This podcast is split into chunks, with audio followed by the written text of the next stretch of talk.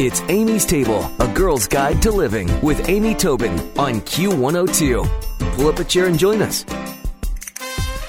For the 30 million plus Americans who have an allergy or sensitivity to gluten and countless others who are choosing a gluten free lifestyle, comes the book Unbelievably Gluten Free by Anne Byrn. You know Anne as the author of the best selling Cake Mix Doctor series, and she's joining me today to talk about how to cook unbelievably gluten free. Welcome, Anne. How are you? Oh, great. Great to be here. I'm fine, Amy. Well, you know, what, what wonderful books you write, first of all. But this one is interesting to me to go from the cake mixes, and then you did the baking book that was gluten free, and now you've got all of these amazing recipes that are gluten free. What got you there? I had so many readers request it, you know, through the years. Um, about five or six years ago, started getting emails from readers wanting me to create a cake mix doctor book just for gluten-free folks. How could they take a basic gluten-free cake mix and make it better? Because really, those mixes were terrible. Yeah. Um, and so that's you know that's how I kind of got started with the gluten-free world and went on tour and found out that there was a, a lot more than cake uh in in what they wanted. They wanted pie and quiche and and chicken pot pie and all that that brought as well as you know lasagna and gumbo and and maybe some dinner foods that you know we kind of take for granted. But those people who can't have gluten which is the starch found in wheat barley and rye you know they're they're really kind of not even possible i know. I know. And you know you don't realize how many things have gluten in them until you're not allowed to have gluten for sure. That's right. I think it's interesting that some you know the sensitivity is so so serious that some restaurants in, in fact P.F. Chang is, is very good about this. They serve their gluten-free items on a completely different plate Hmm. So that when it comes to your table, if you've got the same plate as everybody else, you just look at your server and say, I'm afraid I might not have the gluten free. Because, oh, you know, you can't always tell by looking at it.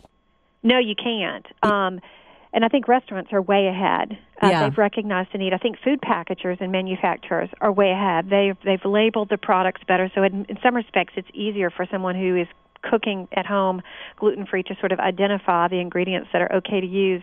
Um, what hasn't been, I thought, so great is that you know, there's just really no substitute. There seemed to be no substitute for wheat flour in so many recipes. I mean, people were just kind of throwing everything at it just to see what worked. And, you know, for the, for my palate, and I am not gluten free, I felt like a lot of the, the ingredients I sampled and already prepared gluten free foods I sampled were not very good. Mm-hmm. Um, so I just you know kind of took the challenge. How do you get the flour out of the food? Those recipes that you love. What can you sub for it instead of something kind of strange and weird, and keep the cost of the groceries down and keep the time that you spend in the kitchen to a minimum. Well, this is what I love. As you mentioned, you are not gluten intolerant, mm-hmm. and so you could taste the original next to the gluten free mm-hmm. and be mm-hmm. able to really compare how the change is made. So you've sent some really interesting tips and, and I'm I'm very interested. For example, what does cornmeal do for those who are gluten free? Well, cornmeal is a you know is an okay ingredient because it's corn product right. first of all, and you know you can add it to even baked goods for sort of a textural crunch in a cookie. Um, it's very commonly used sort of in Italy. I think people are accustomed to cornmeal being used in recipes, um, and in the southern United States where I'm from. So cornmeal is just an ingredient you rely on to sort of bread things before you would pan fry them. Uh, so you're used to it. You can make breads out of cornmeal. You make the Thanksgiving stuffing, um, you know, out of corn bread. Uh, so we even make corn, you know, corn waffles, all of that in the South um, I found that in this book it was a great little fill-in. Um, it added texture. It added some kind of unique crunch to a coating. Uh, the gluten-free breads, as they are, are not so great, and you can make a pretty decent breadcrumb by toasting the bread and then you know processing those in the food processor. But sometimes you just need a little extra tossed in, and that's where a little cornmeal is kind of helpful. And you know, I notice on the cover of the book you've got this gorgeous looking enchilada. Chicken enchiladas are one of my favorites. So, mm-hmm. of course, a corn tortilla is that gluten free? Yes, it is, but you need to read the label because some of the corn tortillas out there have a little flour in them. But usually the ones that are all corn will say 100% corn and they'll even say gluten free. So be sure and look for those. Yes, use them just like you would um, flour tortillas. Use them how you would use uh, lasagna noodles.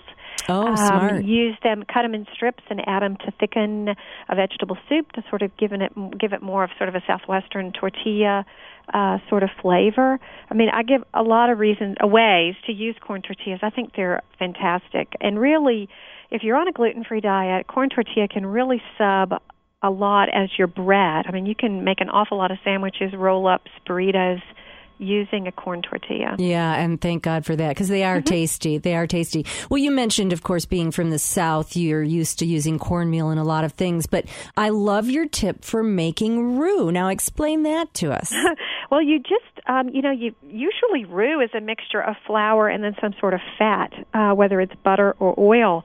Um, and you know you, you you cook that until you get some color to it and it really kind of brings a, you get a deep hearty flavor. Plus you get the thickening capabilities of it and that's what you would add to a gumbo to thicken it and flavor it.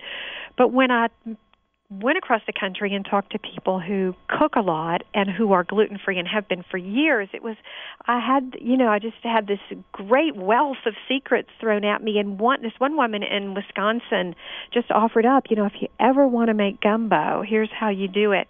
And you just take the just sticky rice flour and put it in a heavy pan like a cast iron pan and stir it with a wooden spoon um, over low to moderate heat until it starts to take on color and lightly brown. And then you just kind of keep at it until you get sort of a deep khaki color and set that aside. And that's what you'll add back to the gumbo mixture. Wow so no it. butter no fat. Mm-mm, no fat. Nope and so, are these pretty much these alternative flours being available at mainstream grocery stores now, or do you still have to go a little off the beaten path? Well, and I cover that in the book. You know, the the sticky rice flour is quite common in Asian cooking, so you can find it at international markets, Asian markets.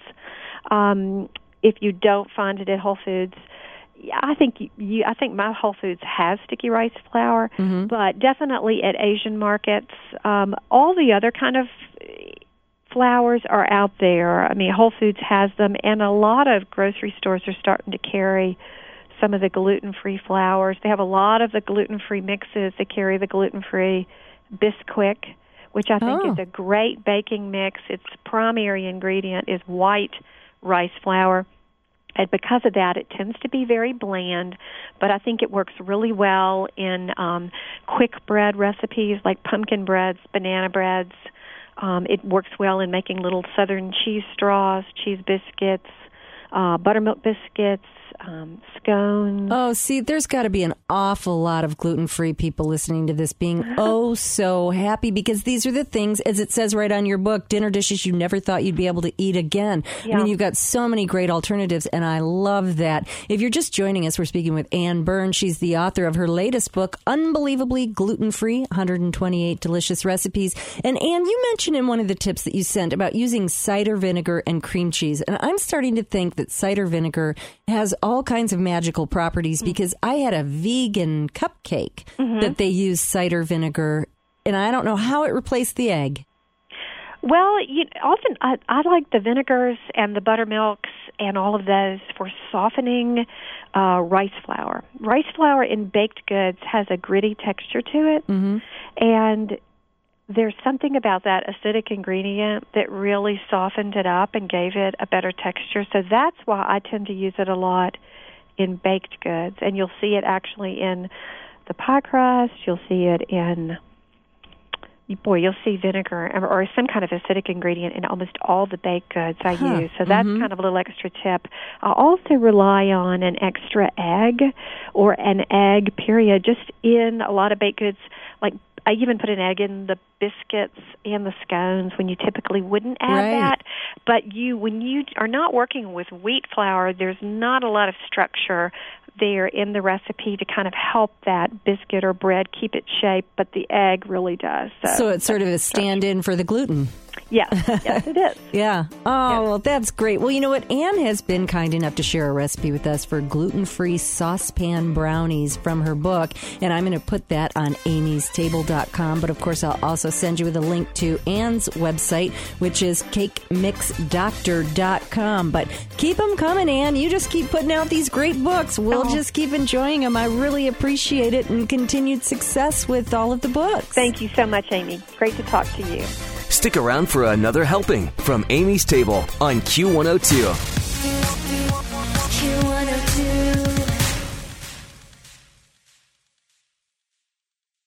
Hi, it's Kristen. Did you know that not doing things is easier than doing them? There's a lot of things to do, especially this time of year. But when you don't do things, there's more time to do things. Does that make sense? What I mean is, when you use Shipt to get everything from gifts to groceries delivered same day, you have more time for the things you want to do. To not do things so that you can do other things, visit shipt.com slash holiday. That's S H I P T dot com slash holiday.